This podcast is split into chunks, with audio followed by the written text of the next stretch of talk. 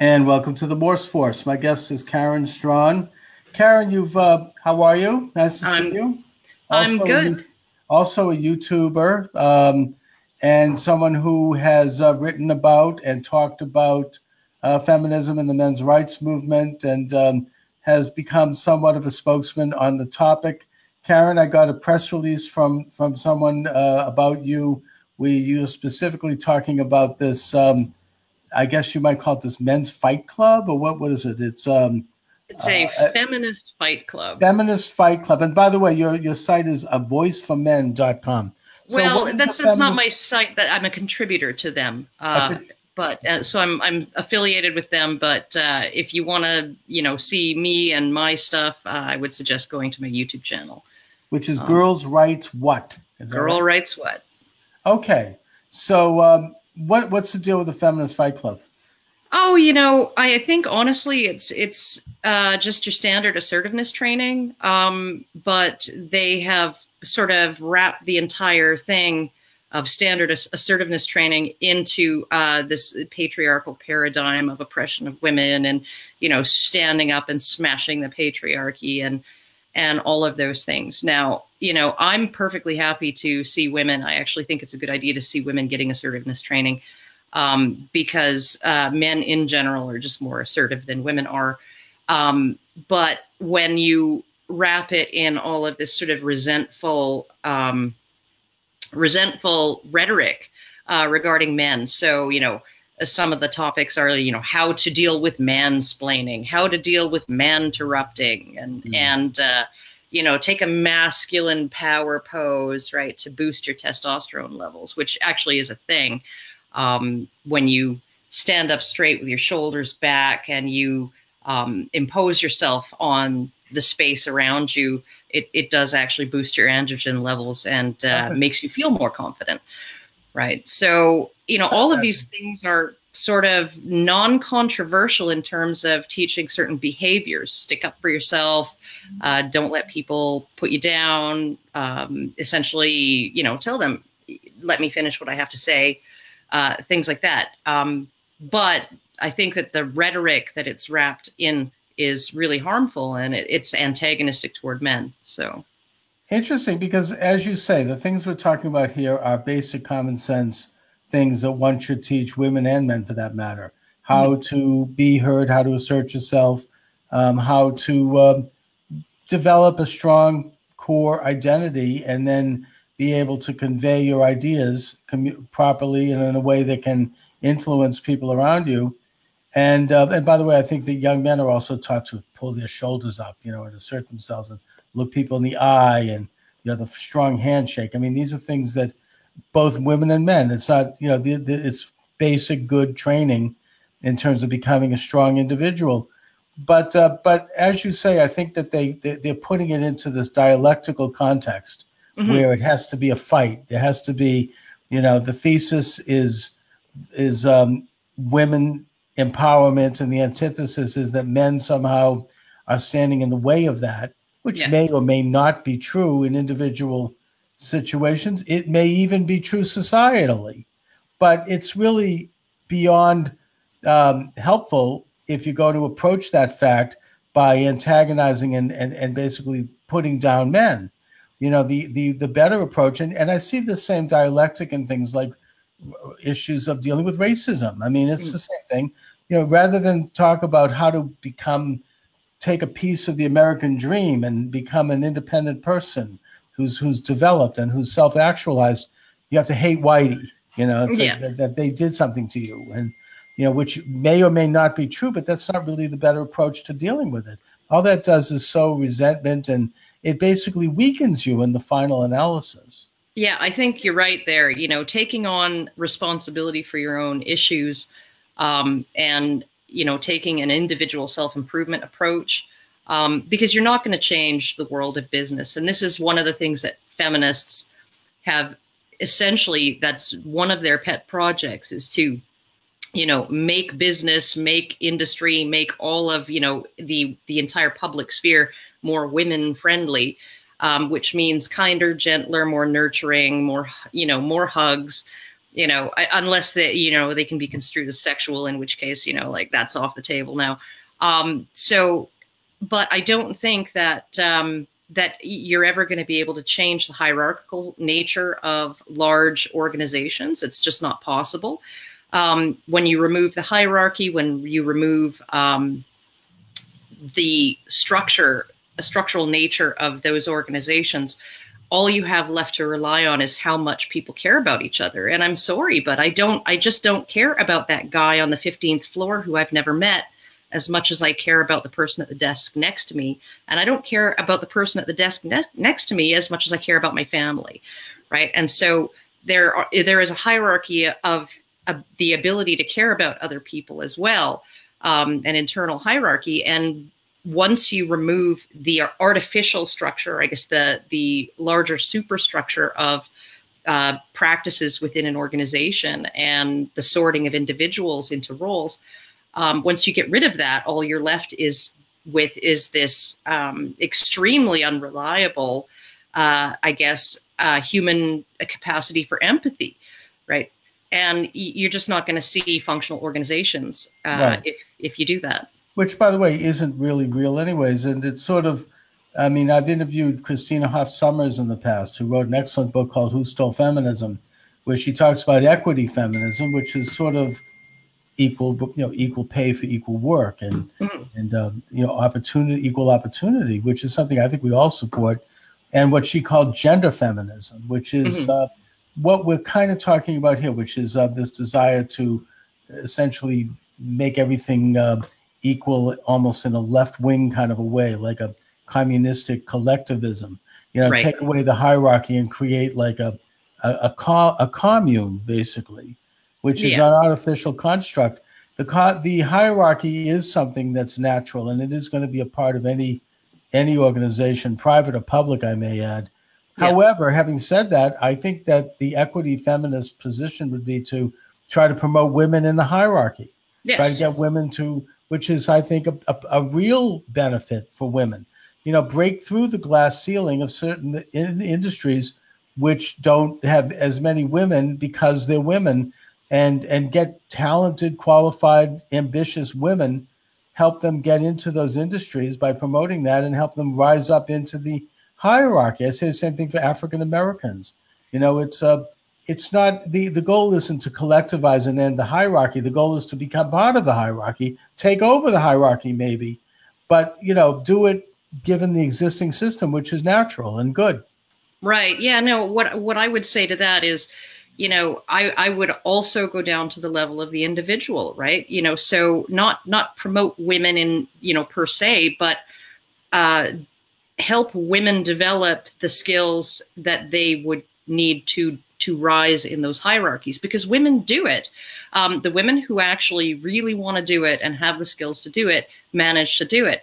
It's just that there are other things that we need to take into consideration. So, essentially, if uh, Catherine Hakim, she was at the London School of Economics, she found that um, four out of seven men um, describe themselves as work oriented whereas only one out of seven women describe themselves in that way. Now, you're not going to see as many, if this is the case, of how people describe themselves, what people's priorities are. You're just not going to see um, an equal number of men and women aspiring up that hierarchy because you, you, give up so much of your life and your free time and sometimes your privacy if, if you know if you're going to go into politics or something like that the amount that you have to give up in terms of just having anything remotely close to a normal life um, is is enormous, right? And there, women are less likely to see the end goal of that as worth the. They're less likely to see the juice as being worth the squeeze, right?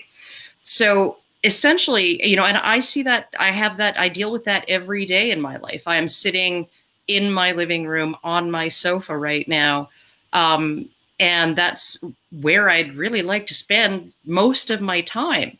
Um, but I have to travel all the time now. I have to go and speak at events. I have to, you know, be up sometimes at four o'clock in the morning so I can be coherent by five, so that on the Eastern Seaboard during radio drive time, mm-hmm. um, I can be interviewed.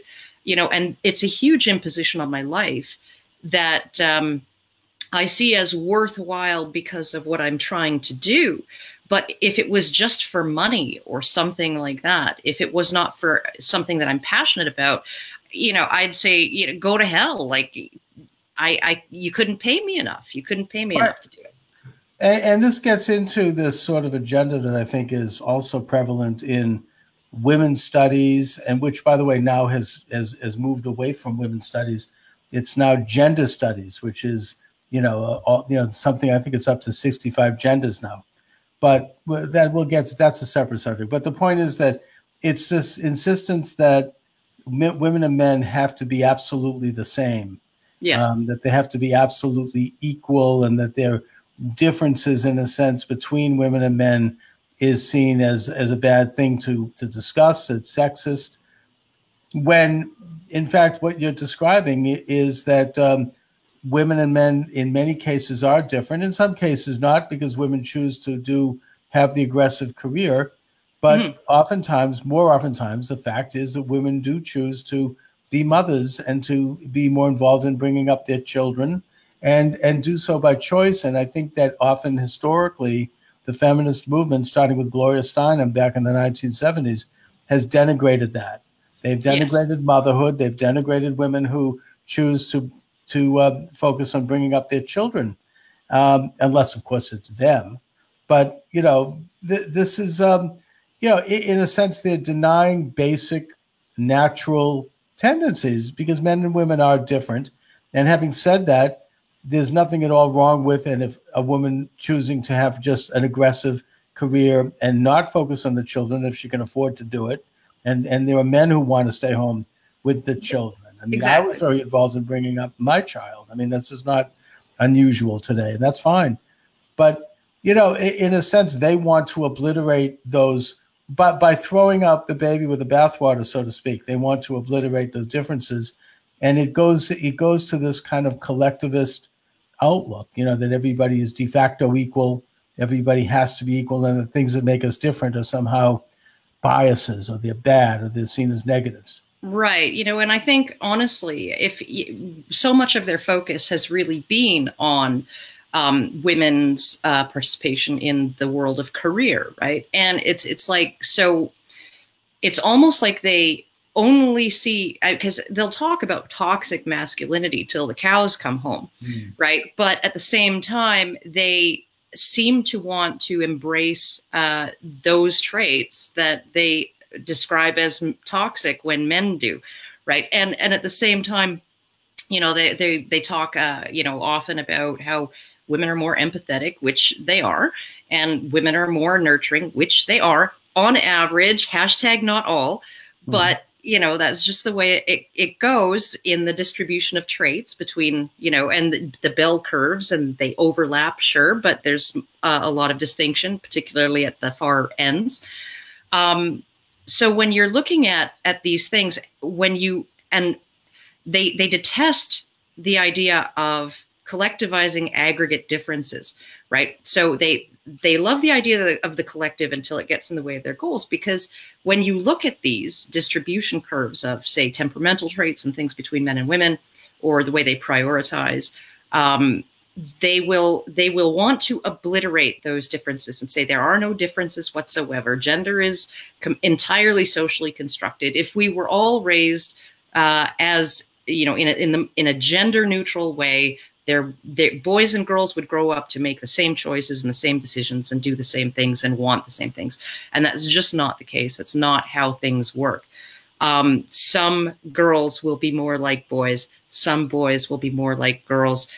But again uh, you're looking at um, you know just to give an example a uh, one of the biggest sex differences in personalities in sensitivity um, so uh, essentially, just um, being hurt by people saying hurtful things, right? And surprise, surprise, that's higher in women. Mm. Um, and and it leads to all kinds of differences across all kinds of behaviors and areas of life that women are more sensitive than men are. Um, on average, right? But all that means is that a man has to be more sensitive than 85% of men to be as sensitive as the average woman hmm. right? There are distribution curves there. Right. And that doesn't mean that there aren't going to be women with very, very, very thick skins. I happen to be one of them.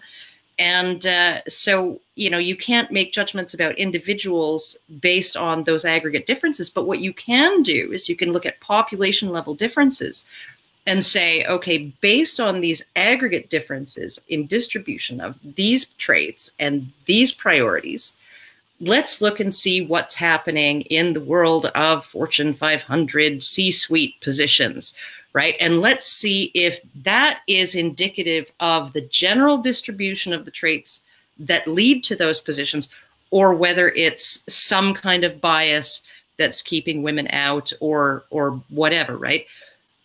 But once you set your sights on men and women are no different or would be no different if they were treated, I you know exactly the same right from the word go, um, you're entering into the world of assuming there is bias at some point in the pipeline from birth to that C-suite. Um, there is you know, negative, uh, oppressive bias that's holding women back from those positions. When in reality, it may just be what women are naturally inclined to do. And there's, I'm not making any moral judgments on what's natural being good, right? Um, what I'm saying is, once you decide that the outcomes have to be equal, then you start to have to deal in coercive measures to get the outcomes that you want. That's right, and the whole the whole enterprise of making that decision is, is I would argue, wrong. And um, you know, I I think that uh, I was listening to a, pod, a series of podcasts on the New York Times podcast where they did a, a part about how women who are totally into professionalism, they're, they're well to do, they've, they've got high powered careers in Wall Street and in different corporations. They're finding that they're being discriminated against when they have children, even though they intend to work as full time and his full hour and his full attention as men, and that they can afford the husband or, or they've got nannies, so they can afford to do it.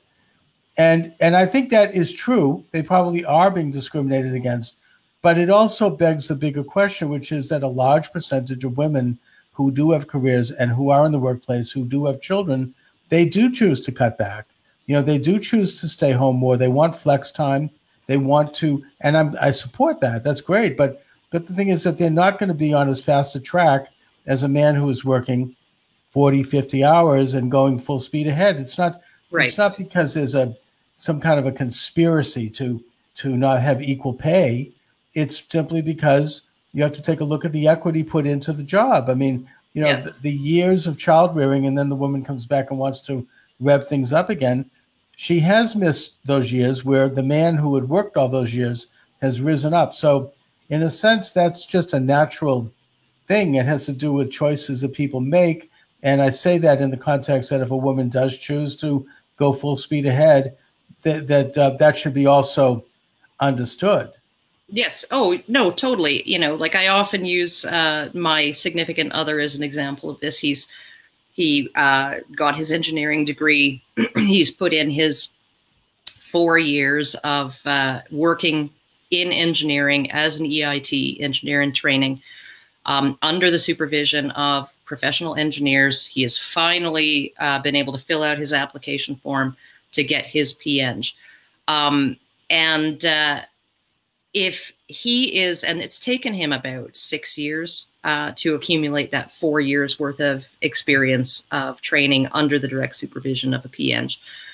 And um, so if if a woman who graduated the same year he did took a year off to have a kid, should, you know, breastfeeding and burping and changing diapers and going for walks in the park and, you know, reading bedtime stories, should that count towards her ability to get a PEng? I don't think so. Right. right. I, I really don't. And what happens too when when women do this is that uh, other women who have not made that choice, who have stayed in their careers, working full time, building their human capital, right? If we artificially bring women who have taken those breaks from their careers up to the same level, we're actually discriminating against the women who are uh, actually putting in that work that uh, these other women have chosen uh, to not stop necessarily, but to delay, postpone uh, put to the side, deprioritize. So, you know, it's not just men who are would be treated unfairly, men who stay in their careers for you know the whole time. It would be the women who have made that choice, also being discriminated against. So, right, and, and obviously there are certain professions that naturally would favor either women or men. and I point to, for example, firefighters, right? Yeah. I mean, you men have have a have better upper body strength, even a moderate, uh, average man than most women. So if you're in a burning house and you're you've passed out from smoke inhalation, you want to have a man there to pick you up and throw you over his shoulder and get you out than you would want to have a woman. So I mean, these are just it's just the way it goes. I mean, it's it's not it's not even just that upper body strength too. I mean, there are a whole host of areas where men perform better physically. Uh, sensitivity to heat or extreme heat or cold. Men are are better at tolerating that. Mm-hmm. Um, men are better at tolerating uh, intense, sudden pain than women are. Women are better at tolerating slow building, throbbing pain than men are.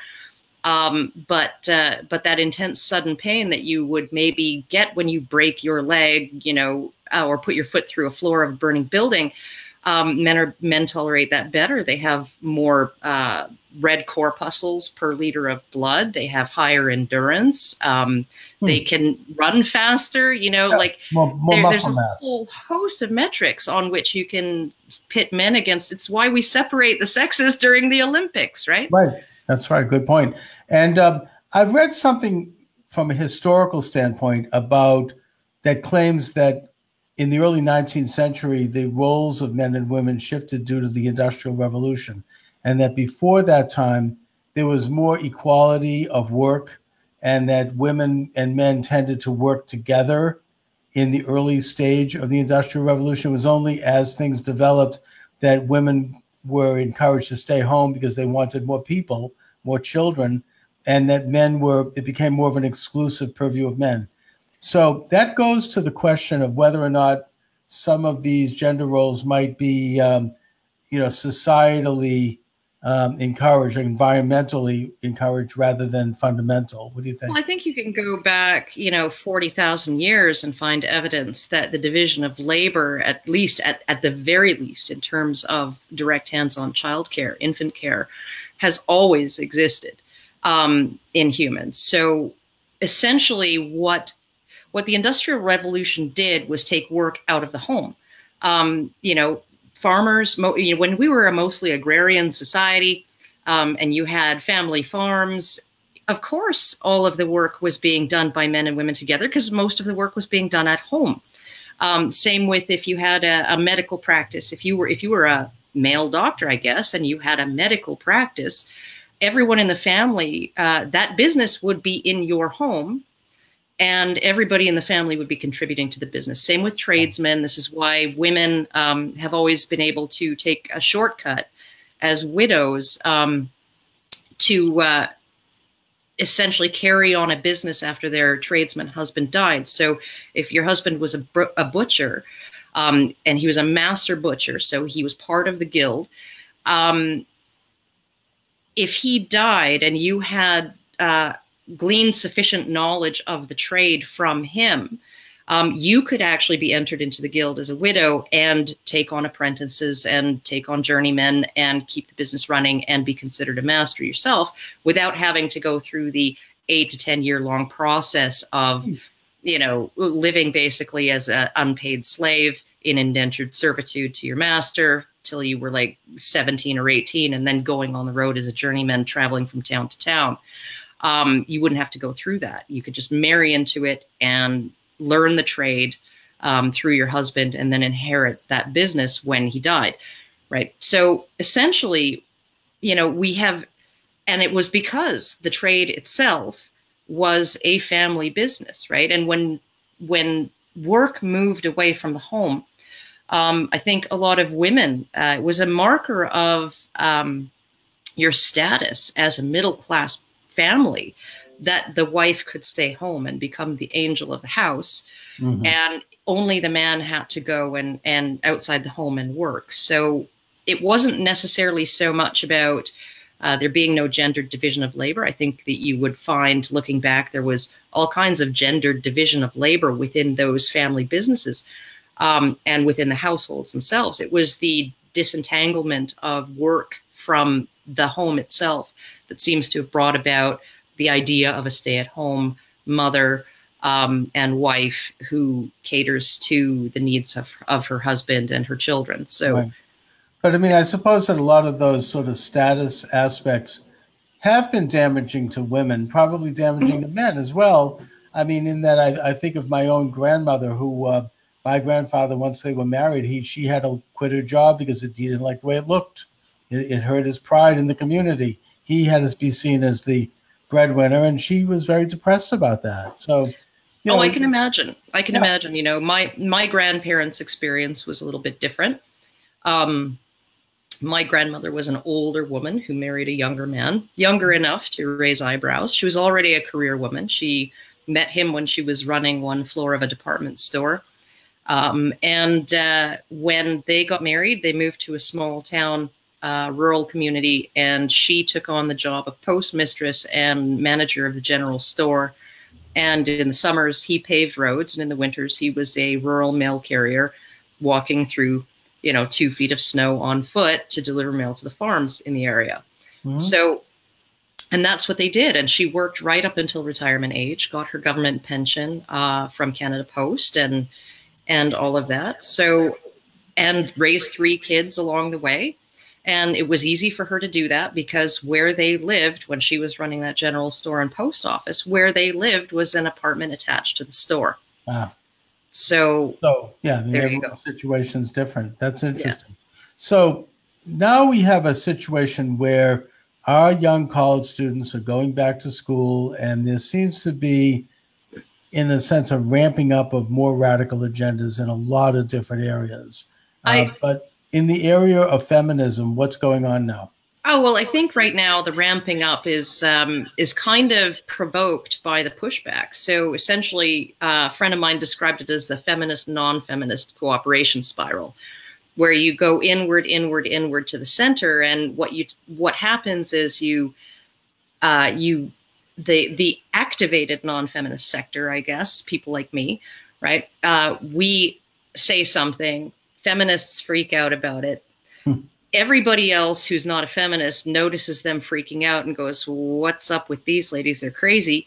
Right, and then more people leave feminism and come over to our uh, to the non-feminist side, and more non-feminists become activated, and then the cycle just continues until eventually the reaction to the, I guess, the provocation is so extreme and so completely out in left field in terms of, you know, what triggered it that you, you end up with essentially pretty much everybody in society uh, looking at that small group of people who are even more tightly ideologically um, locked in overreacting to smaller and smaller things and i think that that's really what's going on right now and it signals um, hope in my mind, uh, that we're going to actually um, break free of this. Like I see feminism uh, as, you know, I would call it patriarchal feminism. So the feminism that believes in all of the theories of patriarchy and rape culture and you know violence against women and girls and all of these things right and and assigns a patriarchal cause to them